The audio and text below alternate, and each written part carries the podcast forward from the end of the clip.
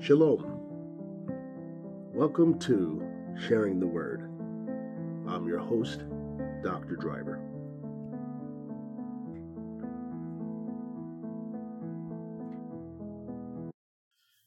Sharing the Word. Today's subject is on Psalm 1.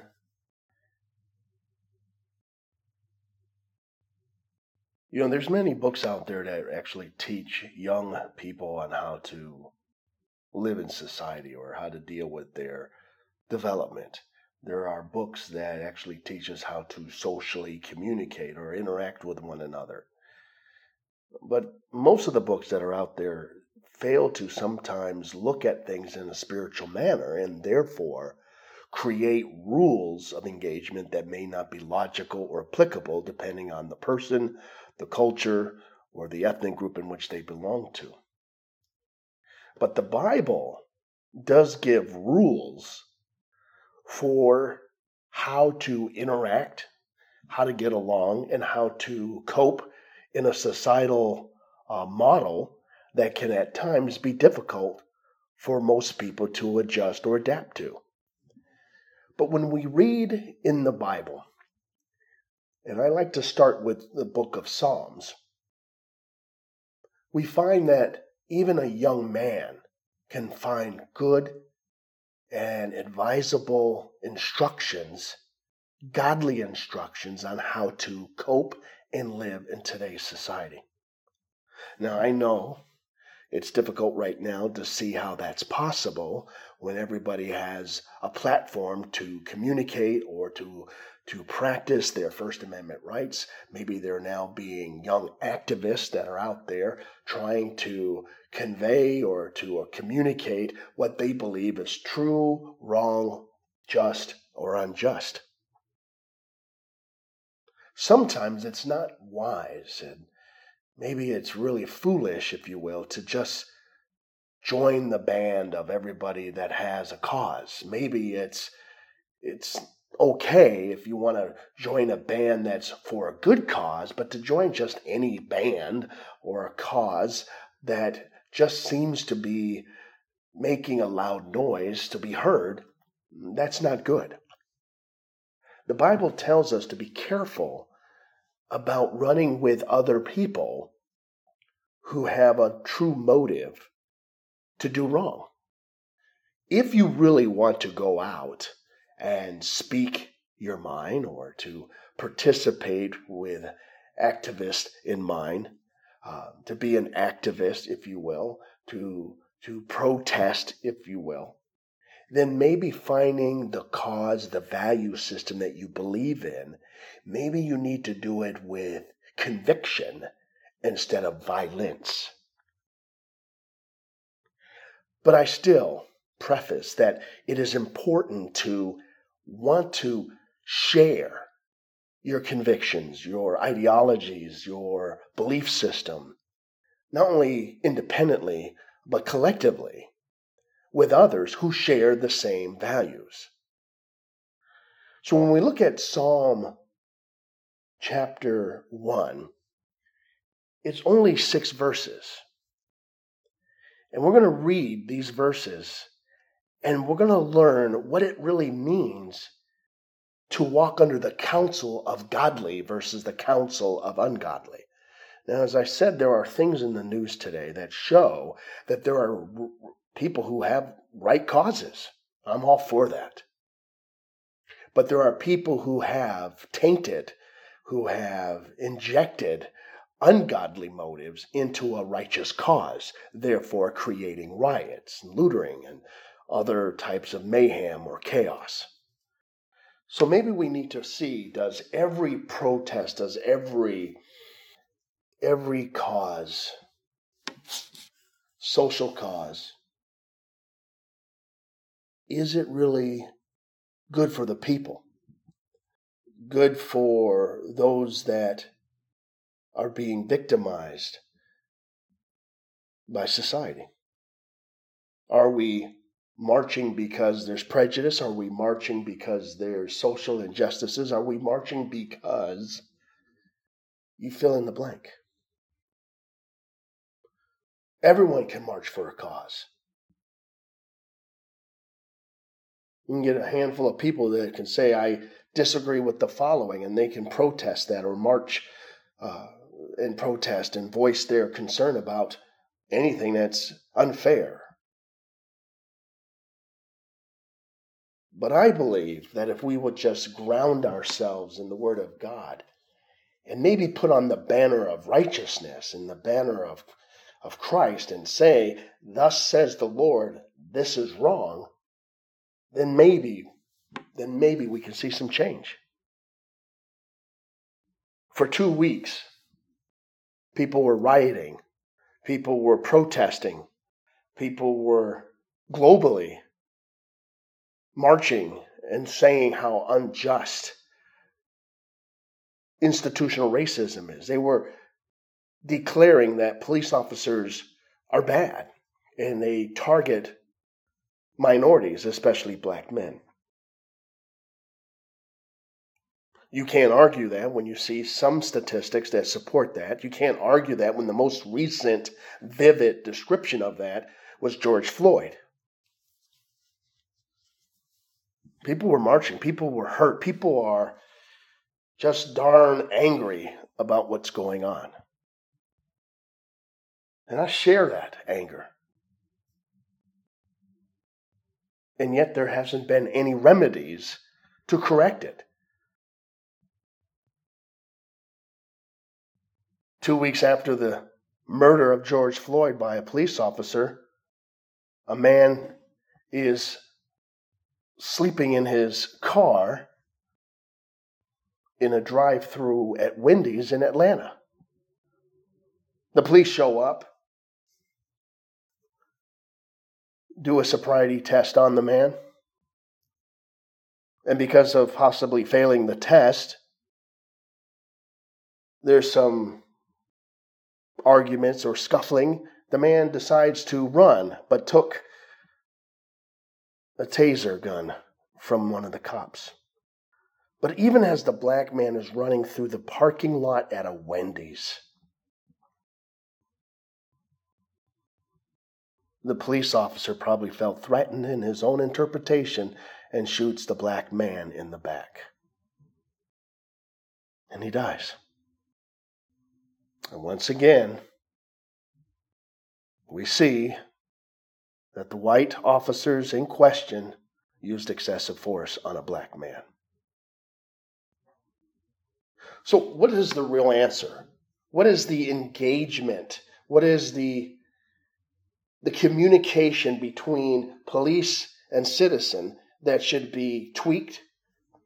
What is the communication, the interdynamics between the police officer and a citizen, especially when it comes to male, female, black, white. What is that? But if everyone was practicing godly behavior, walking in the counsel of righteousness, that doesn't negate what the cop did. It just means everyone should be walking in righteousness.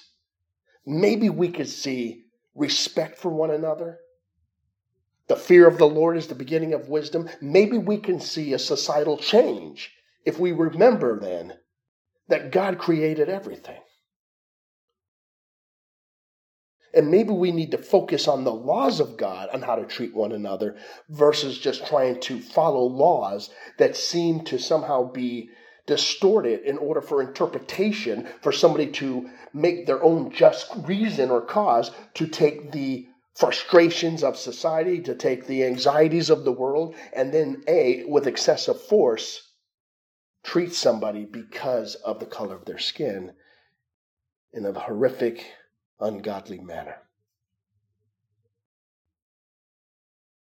But Psalm 1 says, tells us, Blessed is the man that walketh not in the counsel of the ungodly, nor standeth in a way of sinners, nor sitteth in the seat of the scornful.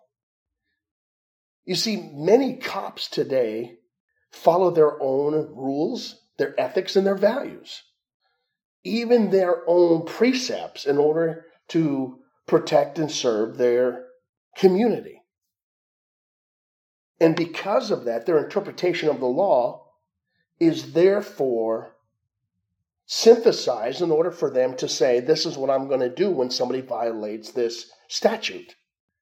But if somehow the failure in the foundation of that institution is not to walk in the counsel of righteousness, not walk in the counsel of the godly, but to walk in a mindful of societal unjust behavior or systemic racism, as people are saying, or just to walk in ungodly behavior, partisanship. If everyone is walking in a divisive manner, then there is no equality in law, especially the application of law. Verse 2 says, But his delight is in the law of the Lord, and in his law doth he meditate day and night. See, we can we can pick on the, the cops, we can pick on anyone that's in institutional power, but the laws of this land have its foundation, its genesis in the Word of God. Maybe if we would just meditate on the law of God first, Maybe if we met, just meditate on the Word of God first and practice those values, then maybe the system and the societal values and the institution of law will then teach us to a have a correlation between the two so that we can treat others the way we should according to godly values. The whole bible is is replete with how to treat one another. And in the Bible, it does give us governance on how we should treat one another as a society, as a tribe, as a community, as a people. So when we are applying the principles of the Bible into our own laws, then why do we have murder? Why do we have racism? Why do we have unfair punishment under the rule of law? A black man commits a crime, he'll get the maximum penalty where a white person gets minimum or less. Why is that? But if we're all walking in righteousness and walking according to the word of God, then we can then have the confidence and the peace that we are in compliance with the law, obedience to the law. When the law of God says follow the rules of society, then I shouldn't have any issues with the societal laws that govern my community. Because I'm obeying the institution of law that God has put over me, according to Romans.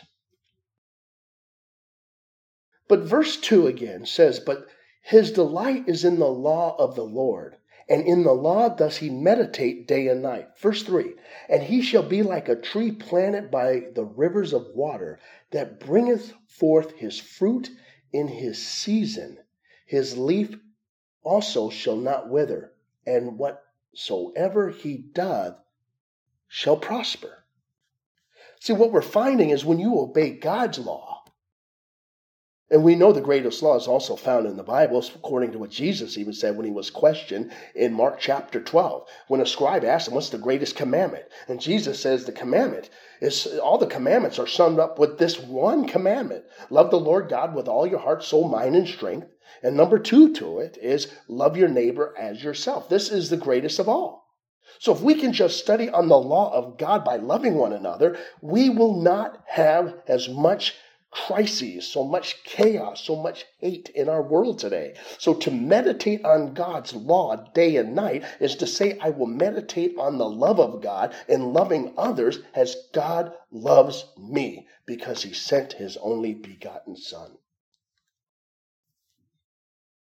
And by studying and meditating on God's law and practicing it, not just being a hearer of the word, but a doer, then I will be prosperous or blessed in all that I do. Well, think about it. If the speed limit is 30 miles per hour, you do 30 miles per hour. If you go above 30 miles per hour, you're going to get what? A ticket. It says don't rob a bank, you don't rob a bank. If it says don't murder, you don't murder. If you follow the laws of this land, you can walk with peace of mind, peace and spirit, knowing that you are following the laws of this land, that you will not be penalized or punished for being in compliance. And your reward is you don't have speeding tickets. Your reward is you're not in jail. But when you study and meditate on the Word of God, you will find that by practicing what the Word has said, you are at peace with God, you are at peace with your neighbor, you are at peace within your soul, and God will bless you in all that you do. What about the ungodly? What about those that don't follow the rules? Well, according to verse 4, the ungodly are not so, but are like the chaff which the wind driveth away. Therefore, the ungodly shall not stand in the judgment, nor sinners in the congregation of the righteous. Verse 6 For the Lord knoweth the way of the righteous, but the way of the ungodly shall perish. So let me close by saying this. If you want to be a person who deliberately breaks laws, the consequences are severe. You may think you're getting away with it by masking and hiding in the group of rioters, protesters. You, think you're going to get away with it, maybe because you see others. But God is a righteous, just God. And if you're not punished today, you will be to, in God's timing. But if you are now living according to the laws of God, which is to love God with all your heart, soul, mind, and strength, and love your neighbor as yourself, the fear of the Lord is beginning of the wisdom. If you are obeying God's word on that, then following the laws of this land is not difficult. But do not participate with people who are motivated to be unlawful. Because if you follow the crowd in that realm, the consequences are going to be severe. and you have no one to blame but yourself. So follow the righteous crowd. Follow the causes that lead to social change that is not violent. And maybe, maybe in your lifetime, you will see the fruits of that versus participating in what I call violent protests, violent things by following ungodliness. You will not see fruits of righteousness, but fruits of unrighteousness because we do reap what we sow according to Galatians. My friends, read the Word of God. Meditate on scriptures day and night. Obey his word, and you will prosper in all your ways. Let us pray. Thank you, Heavenly Father, for your word. We pray, Father God in heaven, that you will bring peace to our land, peace amongst our people, peace around the world, and bring peace to Israel, my Lord, my God. Bless this message. Bless this message so that it will reign superior in the thoughts and hearts of everyone that listens, so they can say to themselves, Thus says the Lord, not thus says man. You, Lord God, creator of all, have given us your word to live by faith, to live according to the precepts and the commands of your Bible, so that we can please you and live in favor with God and with man. This is my prayer in Jesus' name. Amen.